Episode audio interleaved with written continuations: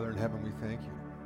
We gather today freely, openly, carrying the scriptures in our hands, proclaiming the name of Jesus Christ. And this freedom came at the cost of many lives that were fought many years ago. We thank you, Lord, that you we were on the winning side. We pray for our brothers and sisters across the world that aren't living in this freedom, the Middle East, North Africa, and Asia. Lord, today as they as they meet in fear uncertainty, Lord, they know that they have the certainty of Jesus Christ and his provision for them. And so we pray for them. And we thank you, Lord, for this privilege that we can teach our children downstairs without fear, Lord. We thank you. Thank you, Lord, that, that today we stand here forgiven because of what Christ did for us. And so now as we come to your word, would you guide us and lead us? Teach us. We pray in Jesus' name. Everybody said, Amen. Please be seated. Encourage you to celebrate Remembrance Day somewhere, somehow. We don't want to forget that reality. Uh, I, you know, there's nothing glor, glor, glor, glorious about war. We, we understand that. So, but it's good to remember and to, to honor those and to remember those even today that serve in, in, in uh, you know, as police officers and emergency services in the military. We're just thankful for the work they do to help our society and uh, each other. Thank you, team. You know, we're, we're, really blessed to have some great musicians that serve together on the stage here and, uh, and technicians at the back. And, and you understand, New Life is kind of a church full of teams like this. And, and last week, actually, after the service, one of those teams gathered below us in the room. It was the team of the Children's Ministry Volunteers. And what a fantastic team. If you'd like to join that team, welcome to do that. A couple weeks before that, the welcome team met over here. We had a nice meal together. And, and so this is part of, part of New Life is coming to this, but, but then the second step is joining one of these teams and being part of a kind of serving together. If, if you, you know, Shauna showed up, you know, the, the, the day after the, the practice, she said, man, that was so much fun just practicing with that team. We had a great time together. And so this is part of moving up and out is, is being part of, of a team at New Life, serving together, loving each other, supporting each other. That's just part of, the, of, of who we are. So at New Life. One of the things that my wife and I have been a part of for many years is camp. And a few years ago, we had a, a situation with, um, with, with, the cooks. You know, I mean, with cooks, you know, it, food, you don't really think about it until it's bad, right? You know, but otherwise, you know, food is just sort of normal, it's good. Well, this, this particular cook decided that, that, that she would make this, this dish called shipwreck casserole, you know, and um, it looked like it sounded, you know. uh, you know, they, it's sort of like you kind of throw everything into the pan together. And uh, there was like cauliflower on top of tomato sauce with some pasta and mystery meat in there, you know, and it was, it, it, it you know, it was, literally, you know, there's sometimes, you know, you look at a dish and it looks good and then you taste it, you're like, ooh, but this was like, you looked at it and it tasted bad. You hadn't even put it in your mouth yet, you know, and, and it was just, it was, and so she puts out all these, you know, 9 by 13s or 12 by 24s, whatever they are, full of this, you know, mystery, you know, horrific looking kind of dish. And of course, would, would, you believe it? You know, none of the kids take very much, and, and we were throwing lots into the garbage. And, and this was like Thursday night. And so, so Friday came, it was the end of camp.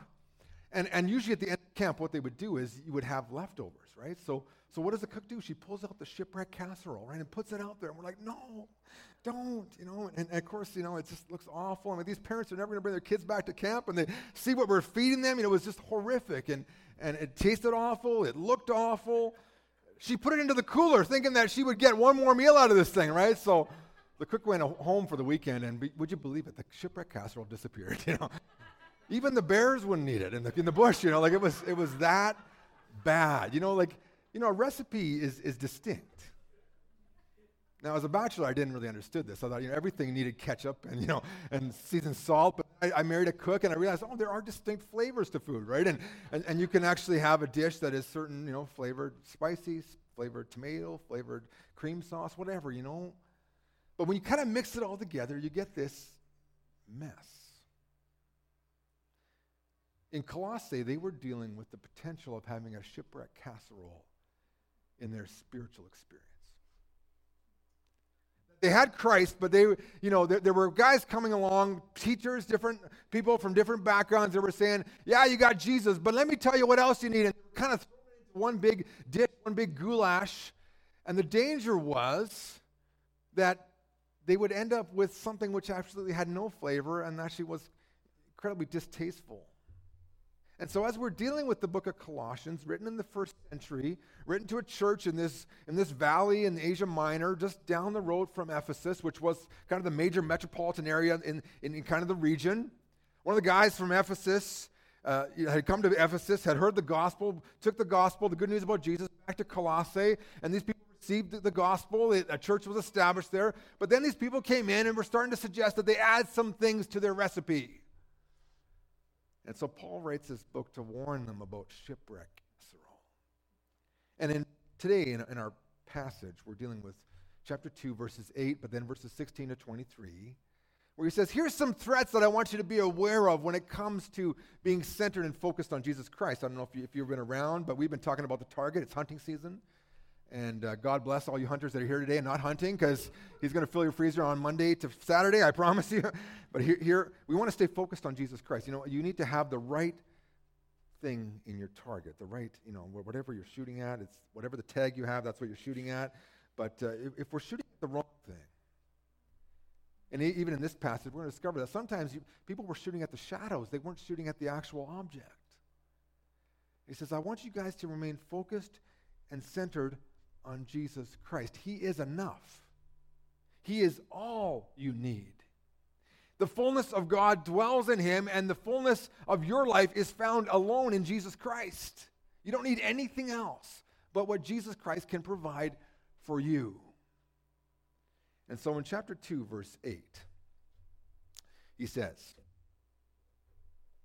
Be careful not to allow anyone to captivate you through an empty, deceitful philosophy that is according to human traditions and the elemental spirits of the world and not according to Christ. Be careful. Be careful. That word captivate uh, is the word which would be, you know, to take hostages, to kidnap, uh, with, of course, usually the idea of enslavement. Don't let anyone enslave you into this way of thinking that's, that's actually going backwards and not towards Jesus Christ. Don't let anyone captivate you through these deceitful philosophy that's according to human traditions. Maybe your translation has a different phrase, you know, the empty philosophy, the vain kind of shadow chasing. The reality is that we, we all have messages in our life that we hear. Come to faith in Christ, and that's what he talks about verses 6 and 7. As you receive Christ, continue in him, rooted in him, built up, established in the faith as you were taught, overflowing with thankfulness. He's like, you know, you've received Jesus Christ. But the, the problem is, when we, even when we receive Jesus Christ, we have heard all these messages all our life, and now we have to reboot our mind. We have to delete that program and reprogram our minds to think like Jesus, like the Word of God, and, and, and, and to have a different perspective on life. Paul the Apostle, who's writing this letter, was a devoted Jew. I mean, you couldn't become any more Jewish than he was. And, and he was, you know, class, doing everything that he needed to do. He, he had it all right, but then he encounters the risen Christ on the road to Damascus, and all of a sudden he's like, man, I was all wrong. How could I be so wrong and so committed to doing what's wrong, so, so on the wrong track? And, and so literally he goes away for three years to the desert, and he has to rethink everything that he's learned. You brought something into your relationship with Jesus Christ from your past. Things that were taught to you at school, things that your parents taught you, things that the religious tradition you grew up in taught you, that you have to rethink and reprocess and, and reascertain is this actually biblical? Is this Christ centered? Is this God honoring? Is, is this true? We all have to do that. You turn on the TV, you log on to the internet, you're looking at social media, you're getting messages every day. And a lot of these messages aren't truth. They're contrary to truth. And you have to process this. And he's like, don't let anyone captivate you. What he says, is, you know, you've experienced this freedom in Jesus Christ. And in verses 9 he talks about their identity, the freedom you have in Christ, the fact that God's nailed your, your you know, all your sins to the cross and, and, and you've been you know, liberated and you're walking in triumph in Jesus. But he's like, the reality is, don't let anyone drag you back into slavery with, with any of these traditions, these philosophies. It's dangerous. He describes it. Oh. They're according to human traditions and the elemental spirits of the world. That's a very difficult verse to translate. Books written about that verse, but that, that actually, that word there. But the, the idea is kind of was the ABCs. You know, people had kind of, you know, diluted the, the, the world in, into different compartments, different ways of thinking. He's like, you know, just, you know, if you, if you have those right, you're okay. And, and Jesus Christ comes along and says, no, I am Lord over this. I'm the creator. I'm the sustainer. Everything that, that is has a, is a result of me. So if you come to me, you have everything you need. But then these teachers are coming along and said, well, there's, there's Jesus, but you might need a little bit more of this, or you might need some of that. And we're, we're going to look at some of those things here. But before we get there, I want you to think about the philosophies of this world. A research study was done um, by Lifeway. They were doing some research. This is the, the education arm of the Southern Baptist Church in the United States, and they were talking about, you know, uh, the book is called Nothing Less Engaging Kids in a Lifetime of Faith. So they did their own research and they compared it with national surveys in the United States to kind of find out, okay, and how, how do we raise our children to embrace Christianity and to walk in that faith? And, and he talked about some of the surveys that have been done and the results. And, and, and, this is the page basically says this Christians don't define the meaning of life all that differently than most Americans. It's an American survey. What's my purpose in life? And so they had this, this quote, this, this statement. You would agree or disagree. Enjoying yourself is the highest goal in life. And 84% of Americans in the survey said, yeah, enjoying yourself is the highest goal in life. 66% of the Christians surveyed agreed with that. Enjoying yourself is the highest goal in life. You enjoy yourself and find fulfillment in life by pursuing the things you desire most. 86% of Americans said, yeah. 72% of Christians said yes. You enjoy yourself and find fulfillment in life by pursuing the things you desire most. But this is the best one, I think. to find yourself, look within yourself. 91% of Americans agreed, 76% of Christians agreed. To find yourself, look within yourself. That's a philosophy of this world. You can read a ton of books about that. They're in the popular, they're the bestseller list. You know, just harness your inner potential, right? Now, Part of that is true. This is the danger of it. There, there is something that God, I believe God's given us potential. But the thing is, you can't find it yourself. The potential is found when you get the target right on Jesus Christ. And then He unlocks your potential. You can't unlock your own potential. In fact, if you look within yourself, what you're going to find is a lot of darkness, a lot of things that would depress you and drag you down because no matter how hard you try, you never quite measure up. But then you realize Jesus Christ measured up for me. It's, it's, it's life changing. But the problem is, without Christ, you're always doomed to failure.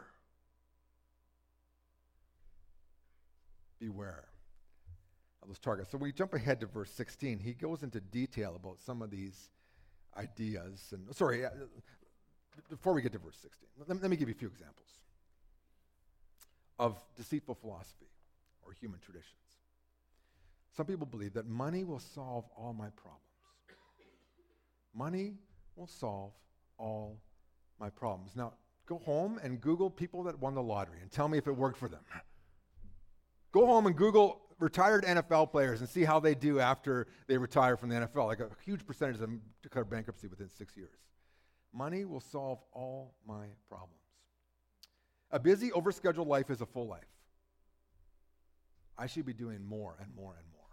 And my kids should be doing more and more and more because it, it, a, a, a full, satisfied person is a person that is hyper busy, overscheduled. That's a sign that you have achieved, you know, the, the, the fullness of life.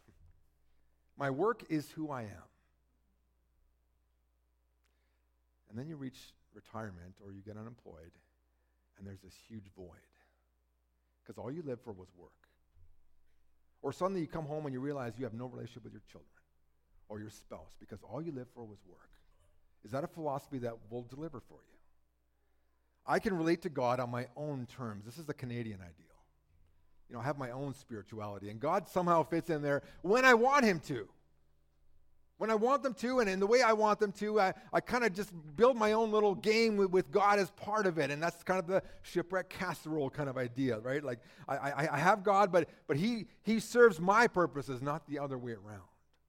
Now, as you look in the book of Colossians and you see how Christ is presented there, like, this is not an option. You can't define Christ by your own terms. God defines himself, and we respond to that definition or that revelation about God. My personal happiness is what comes first. Doesn't matter as long as I'm happy. Sometimes in your marriage, you're not going to be happy. as a parent, you're not going to be happy. Let's be honest, in our jobs, there are times we're not happy. And if you just pursued happiness, you would often find yourself jumping ship, you know, because you know things aren't, aren't going the way you want. But sometimes we have to ride out the storms in, in marriage, in family, at work, at churches, so that we can grow and learn to depend and target Jesus Christ in our lives.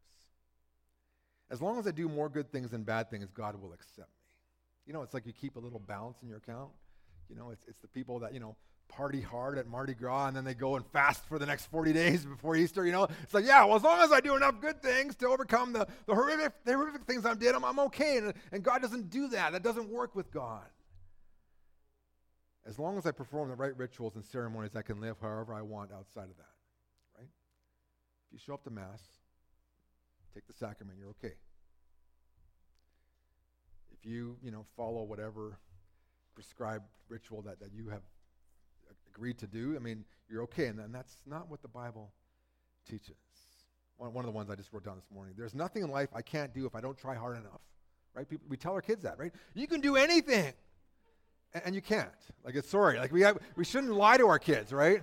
Let's be honest, right? I mean, like, I want to play in the NFL. Guess what?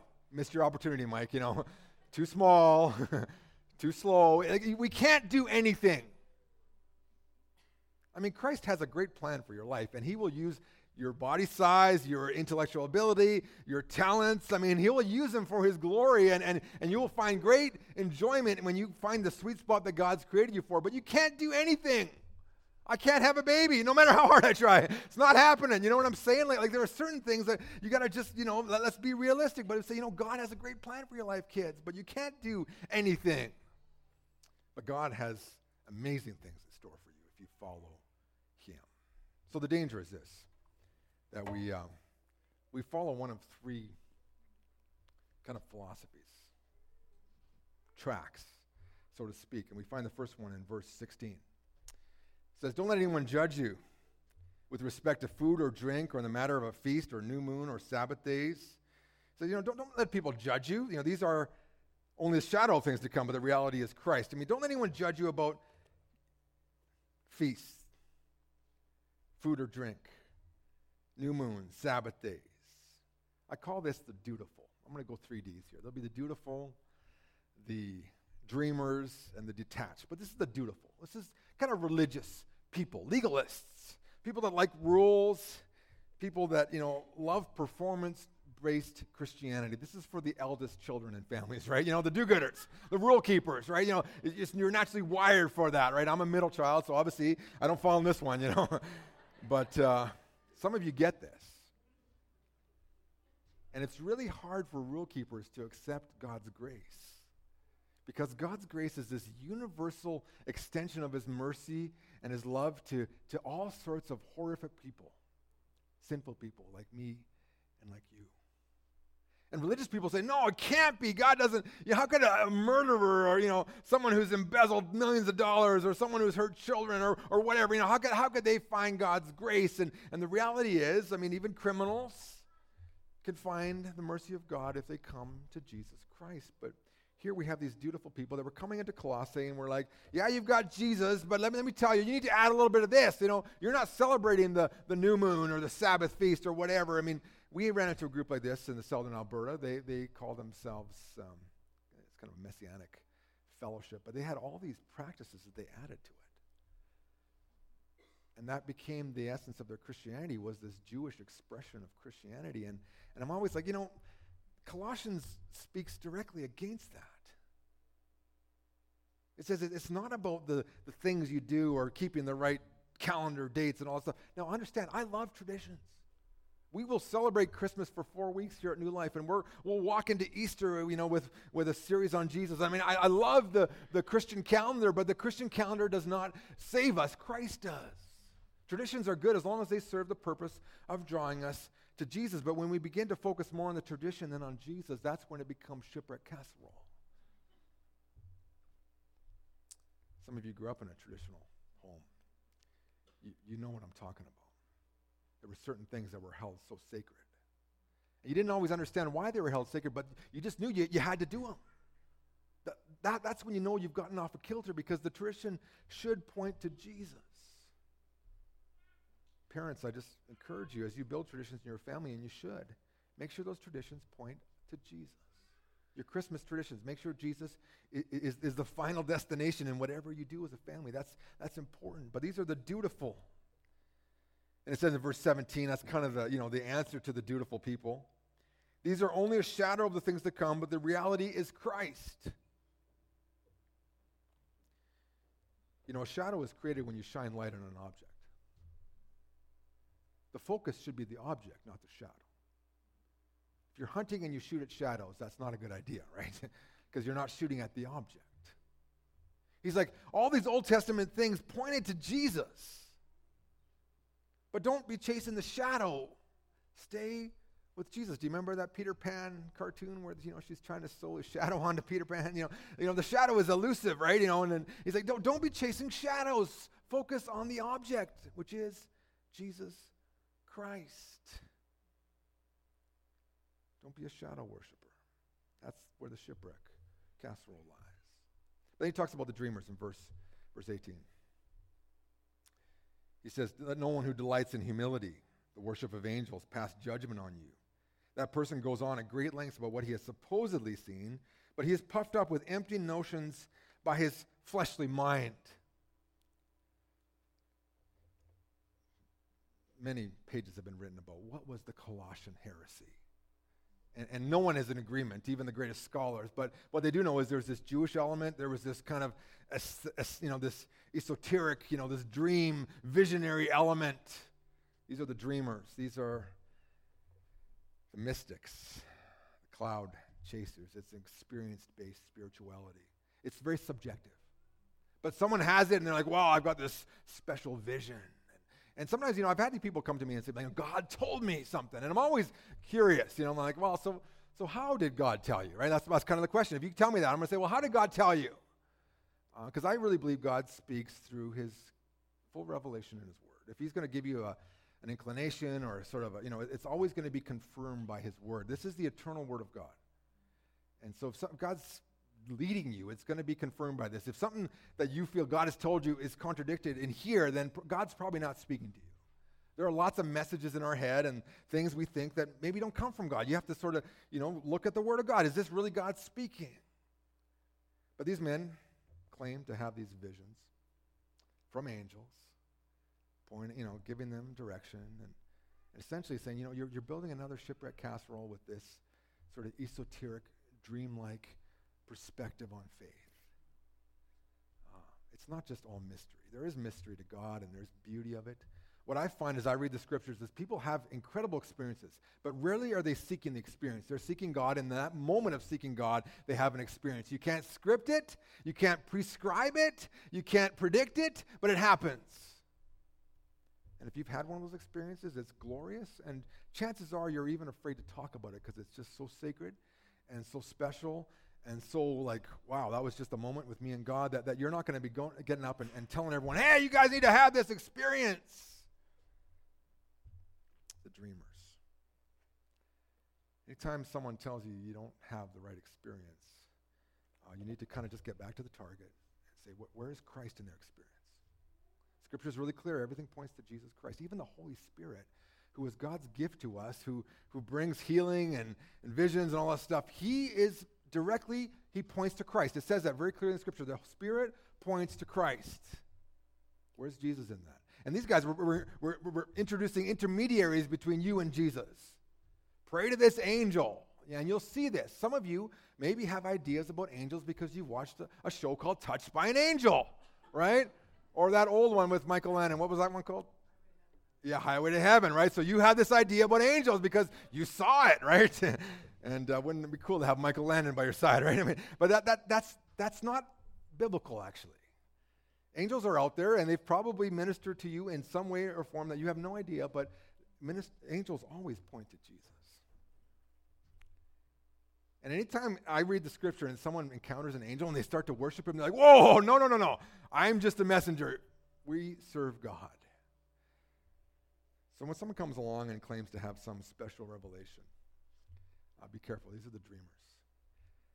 They're headed towards a shipwreck casserole. but look at the answer to that here. Verse 19. He has not held fast to the head, from whom the whole body, supported and knit together through its ligaments and sinews, grows with a growth that comes from God The problem with dreamers is, you know, they tend to be spiritual mavericks, doing their own thing. Commandos, but not part of any platoon. Solo kind of, you know, Arnold Schwarzenegger, you know, kind of guys, you know, just, just doing my own thing, you know. Uh, and he says, you know, the reality is we're part of a body for a reason. We're part of a, a local church for a reason because together we, we, we learn together, we grow together, we're challenged together. Sometimes you have an idea and you share it, and then someone in the group says, Well, doesn't the Bible say this? And then you're forced to reconsider your idea, your thoughts. But when you run on, on your own little pathway, way out of the distance, you, you don't have the accountability and the support you need from the body, and nor do you have the growth that only comes from God. God's designed us to grow together, not as solo fighters, but we, we're, we're in a team together.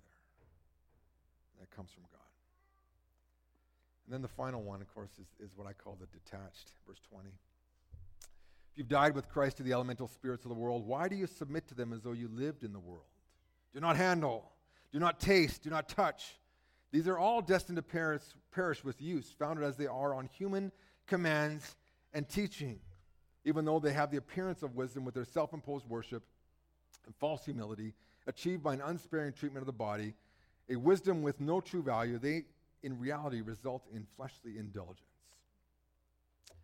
The detached, or I say the don't do it's, you know, they're the ascetics, the, the monks, you know, holy people. It's abstinence based religiosity, right? Just don't do that, don't do this, don't do that, don't do that. Unfortunately, for many years, Christians were viewed as these type of people.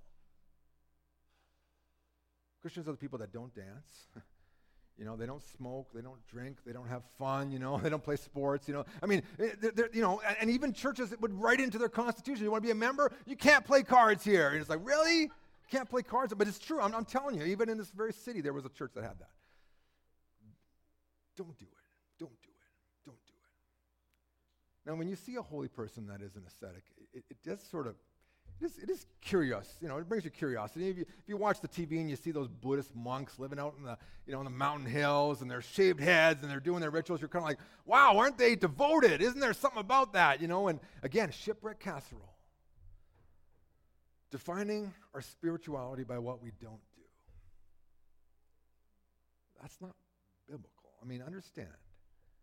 As a follower of Jesus Christ, there's things I don't do but that's it's not I'm not doing that to gain God's favor or not doing that. I'm doing it because I want to please Jesus. I'm doing it because I'm in a relationship with God, and He's like, look, Mike, it's in your best interest to, to not get drunk. So I'm like, okay, I'm not getting drunk. I don't get drunk. I've never gotten drunk. Cause, why? Because God says, don't get drunk. And I'm like, you know, I'm going to take your word at, at face value, Lord, and think, you know what's best for me, Jesus, so, so I don't do that.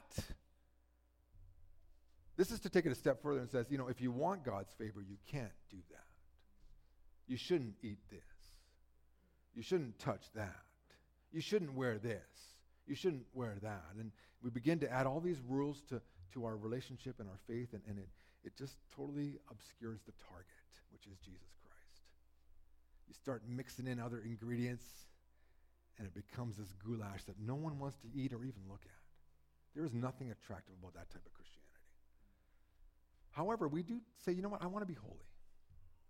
I want to honor God. I want my speech to reflect a relationship with God. I want, I want my, the, clothes that I wear to, to, to, to bring honor to God. I, I, you know, I, I want you know, the way I work to, to honor God. I mean, we have standards, we have, we, we have things that we do and don't do, but, but it's not, that's not the essence of our relationship with Jesus Christ. Those are the detached. I remember reading this book I have in my library, this man who's, who was raised in India. His father was a holy man. And basically, his father just kind of zoned out uh, when he was a kid. He would reach this higher state of consciousness. He was basically a vegetable.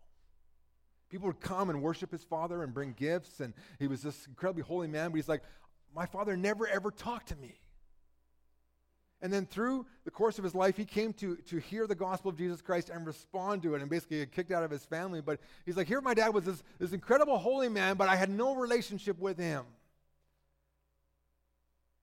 And sometimes we look at that and we think, Oh, wow, what, what a spiritual person. But when he discovered Jesus Christ, he discovered something that his family had been missing for years the detached.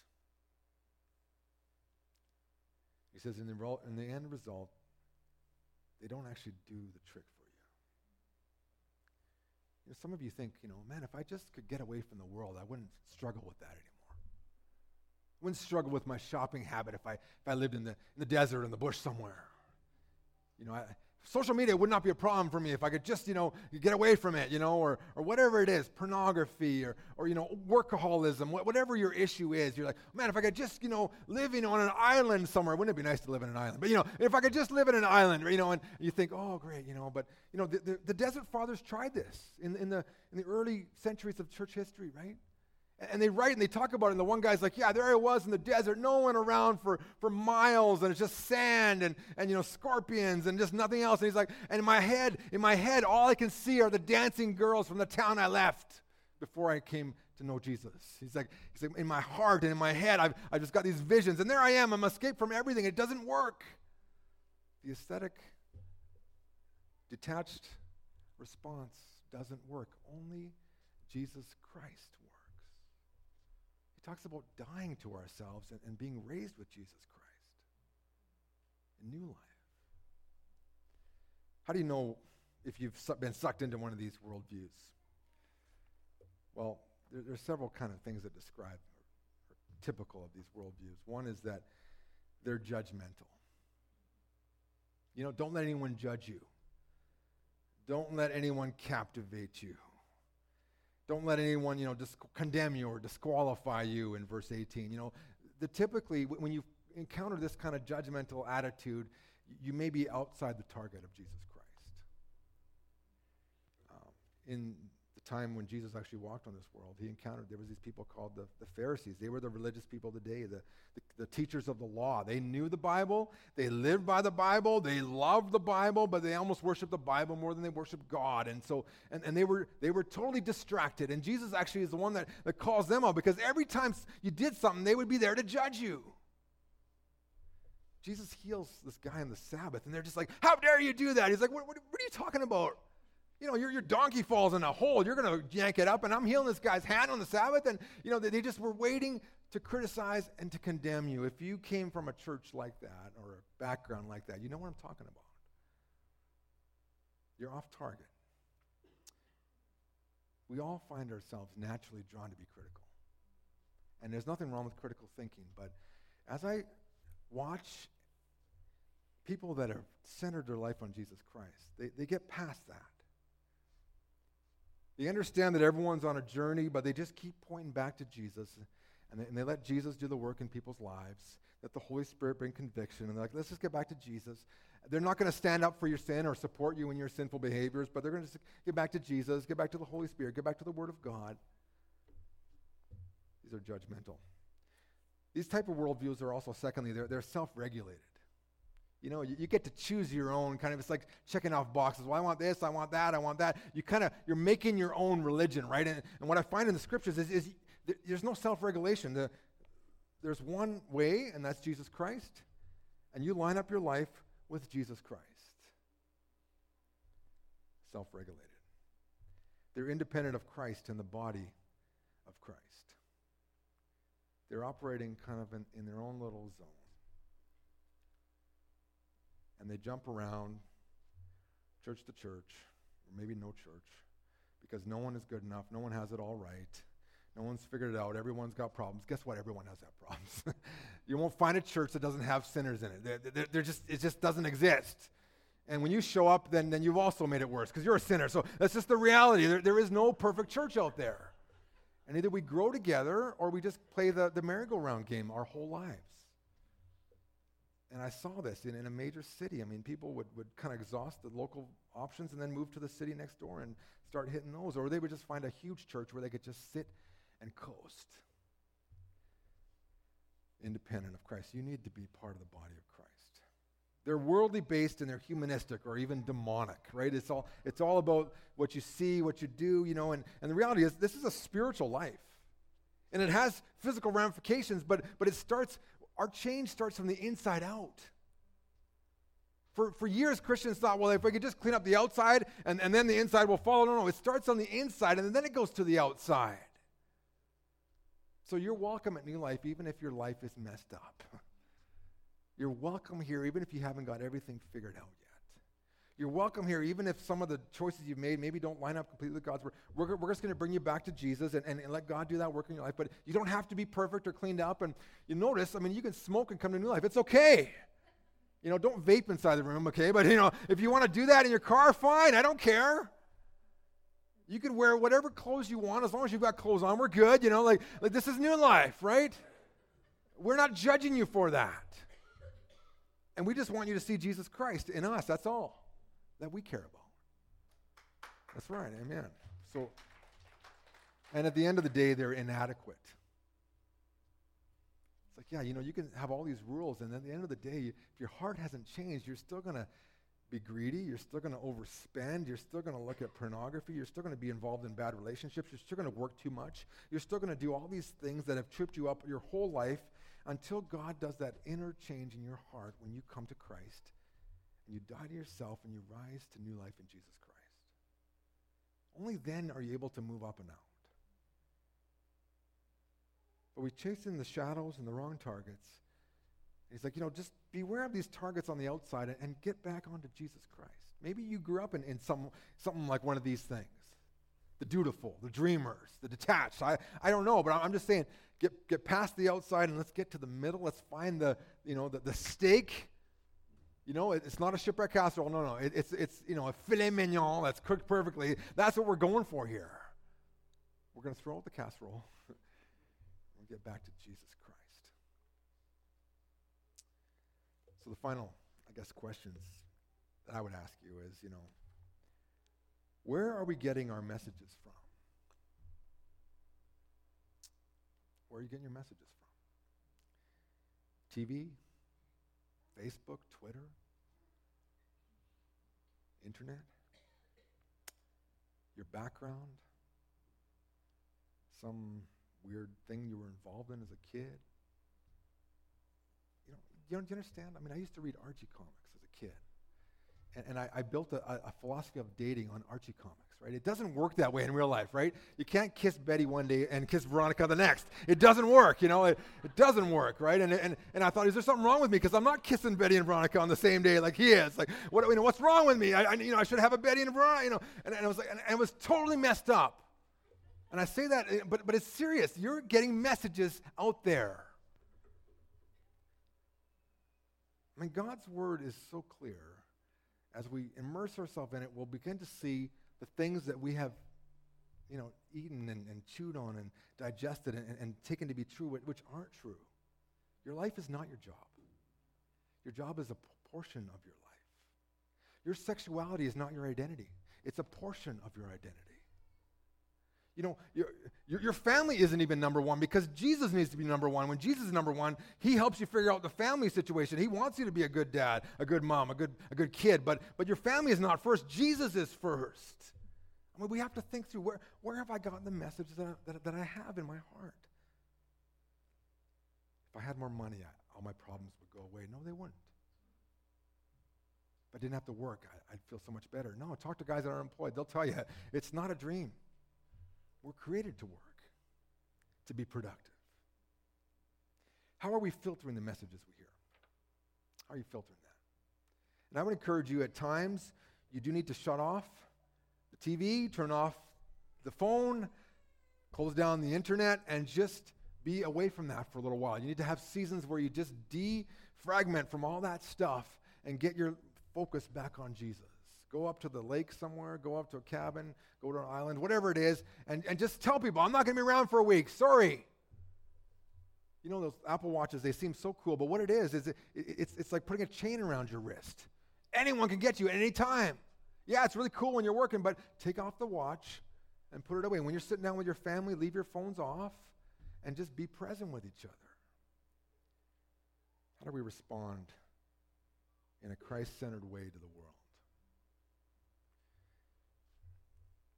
We need to be aware of these targets in our own life, and then we have to help others to see Jesus as greater than anything that they have, to point people to Jesus. It's not about being dutiful. It's not about dreaming and visions. It's not about, you know, do, you know, don't do it, being detached. It's about Jesus. Jesus. Jesus. Jesus.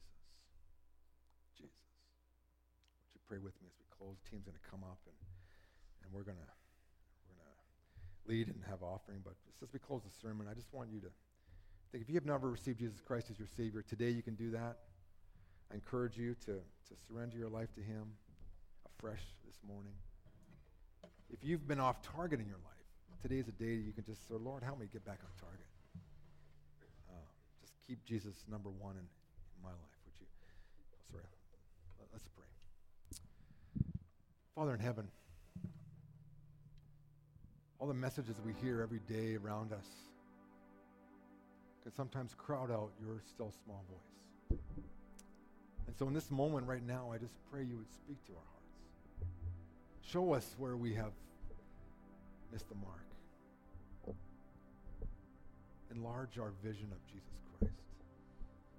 May he truly be all in all. May he fill us in every way, in every part.